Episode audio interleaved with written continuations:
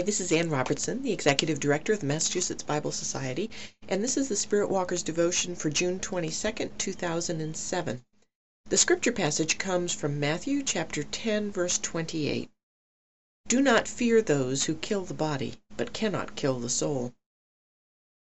I stepped out the door to walk the dog a little while ago and saw the cat sitting nearby, staring intently at the grass.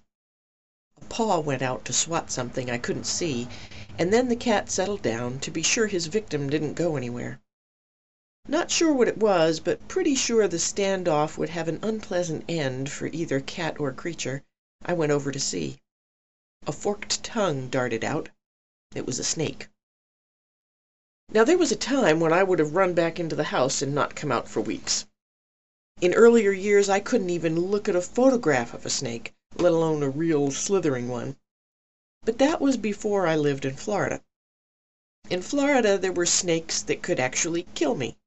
Coral snakes, rattlesnakes, cottonmouths.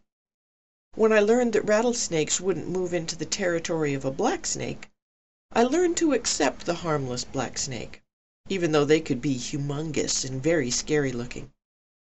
After living in a place where the tiny coral snake could end my life if I stepped in the wrong spot, the larger but quite innocent garter snake actually became a relief for me to see. What the cat was holding hostage was a young garter snake, maybe a foot long at best. That snake knew that if he moved, the cat would pounce. The cat knew that he knew, and thus lay down quite contentedly to wait him out. I put the dog back inside, went over, scooped up the cat, apologized to the snake, and allowed everybody to go about their business. I wasn't the slightest bit concerned, except for the welfare of both snake and cat. When the snake had a chance to escape and I finally got around to the walk, I thought about the shift in my fears, and it seemed that my experience with snakes bore out the witness of Jesus in Matthew's Gospel. Sometimes we fear the wrong things. We think we're facing the greatest evil, when in fact there's something so much worse that our prior fears vanish in its shadow. We tend to see the loss of biological life as the worst that can befall us.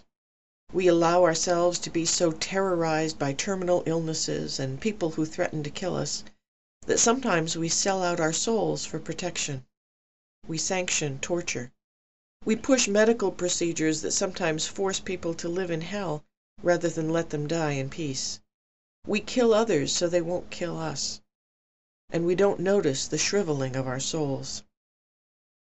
Of course, all life is a precious gift of God, and I'm not trying to say that biological life isn't important or that its ending isn't often tragic. God took on human flesh in Jesus in part to show that bodies are sacred and not, if you'll pardon the pun, immaterial. But Jesus reminds us that we are more than our bodies, and that the true prize of our soul is where we should bend over backwards to protect. The early martyrs died horrible deaths, yet had a prayer on their lips, because they knew that their souls were safe with God.